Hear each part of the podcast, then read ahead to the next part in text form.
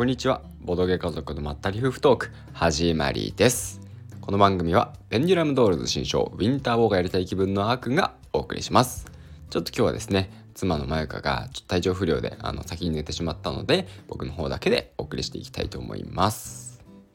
一人で何を話そうかなちょっと考えたんですけど、まあ、せっかくなんでねあの今度あの動画にする予定の予告をね軽く言っていこうかなと今日は思います。はい。じゃあ何をやるのかっていうことなんですけどラブレターですね。はい、もう世界のラブレターですけど、ラブレターの10周年記念版っていうのがですね、あの、ちょっと前にクラウドファンディングされていて、それがもう届いたんですね。で、10周年記念版っていうのは、あの普通のラブレターよりもかなり箱も大きくて、なんとですね、16種類ものバリエーションルールを含んでいるっていう、もう、なんかビッグボックスというかもうスペシャル版なんですね。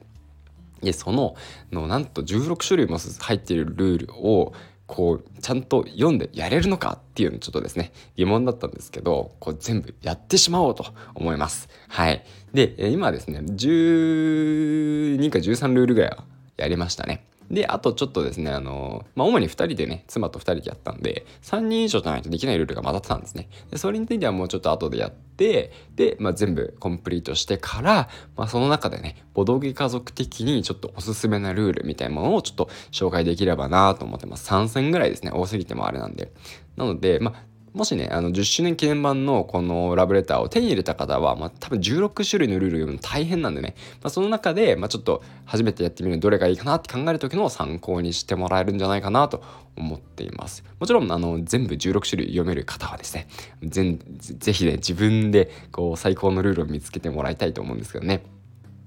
で、まあ、現在のところ、まあ、12、13ぐらいのルールをやって、まあ、感想なんですけど、まあね、ちょっと予告なんですけど、少し喋っちゃいますね。ね。とまあ思ったのはですね、まあ、やっぱりベースのラブレター感は基本的にはまああるんですけどバリエーションの中でもすごい幅があるっていうか本当にカードがちょこっと変わっただけで、まあ、基本のラブレターをに、まあ、小さなアクセントがあるねぐらいなものからもうカードまるっとねもう今までのラブレターの基本セット使いません新しいカードでやりましょうみたいなやつまであるんですね。はい。まだから本当に幅があって面白かったです。なんかラブレターの世界を本当になんかこう、じっくりね、こう味わってるような感じがあって、もうね、2人でね、ラブレターってやっぱすごいねって、妻と2人でね、話してました。そうですね。まあ、あの、やっぱり、まあ、妻とね、評価がね、意外とまあ分かれなかったかな。はい。なんとなくね、こう、まあ、僕たちの好みのルールについて、まあ、10何個のね、あの、ルールをね、えー、プレイした後ですね、ちょっと意見交換してみたんですけど、大体意見は一致しましたね。はい。まあ、あの、この辺り好みだとは思うんで、しっかり練り込まれたルールなんでね。うん、まあ、あの、好みだと思うんですけど、僕たちの意見は割と一致しましたね。で、あの、どんなルールがこう入ってるかっていうものなんですけど、実はですね、まあ、あの、今回のオリジナルルール、新しく追加されたオリジナルルールはあるんですけど、確か。主には、こう、そもそもですね、ラブレターってもう世界中で人気なんで、もういろんなバージョンが、すでにもういろんな拡張、拡張じゃないんですね。いろんなバージョンが出てるんですよ。スター・ウォーズバージョンとか、ホビット、あの、ロード・オブ・ザ・リングのですね、ホビットバージョンとか、あの、おそ松さんバージョンとか、もう本当にいろいろあるんですね。もう40ぐらい出てるんだったかな、40種類ぐらい。まあ確か、そんなぐらい出てるんで、まあそのね、あの、いろんなバージョンが少しずつね、ルール変わってるんですよ。だから、それを、なんか、もともとの、あのー、ラブレターのもともとの絵に合わせてこう作り直されているっていう感じなんですねだからあのスター・ウォーズバージョンのルールみたいな感じなんですよでも絵はスター・ウォーズじゃなくてあのオリジナルのラブレターのあのあのなんて素晴らしい絵にねあの落とし込まれて遊べると。だからあのオリジナルのね、えー、絵になっているからこそ、まあ、全部混ぜて遊んでもこう雰囲気が壊れないというかラブレターの世界の中で遊べるという風になってますね。あまあそうですね。これ遊んだのに加えて、まあ、個人的にはあのゼノとかあとは異世界ラブレター。まあ、これもね一応ラブレターに関係するこうゲームで楽しく遊ばせてもらってるんですけど、まあ、この辺りのルールも結構好きなんでね、あのー、まあ、おすすめなんですけども今回の10周年記念版の中にはこのルール多分入ってなかったですね。はい。そんな感じです。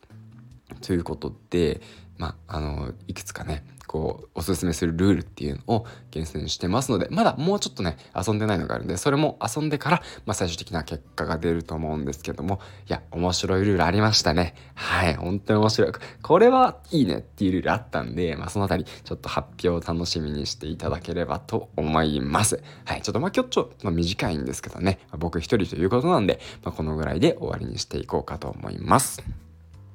この、まあ、この番組のですね、感想をつぶやく場合は、ハッシュタグ、ボドカゾラジオで、あの、つぶやいていただけると、僕たちがですね、放送の中で読み上げさせていただきます。で実はですね同じくラジオやってるラジオ仲間であるボド好きとホド好きとですね放送されている100円さんがですねあの前回ハッシュタグでツイートしていただいたので読み上げさせていただきます、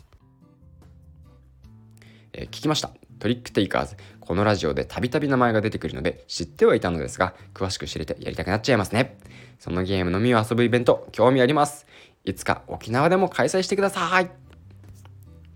ということではい嬉しいお話ありがとうございます。沖縄でやりたいな沖縄にそもそも行きたいですね。はい、なかなかやっぱりね子供が増えてなかなか身動き取りづらくなったんですけど、まあ、そのうちねやっぱり旅行行きたいですしなんならいろんなところでボドゲ会もやりたいしトリックテイカーズ会もやりたいです。そうですね。でもトリックテイカーズの魅力が少しでも伝わっていれば本当に嬉しいんでいや本当にこの話は嬉しいですね。ありがとうございました。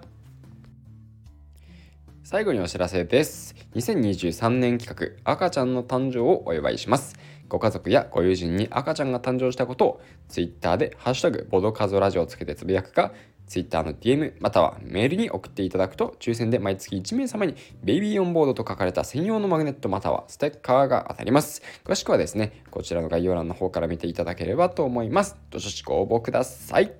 ということでですね本日のラジオこれぐらいで終わりにしていこうかと思います。またお会いしましょう。バイバーイ。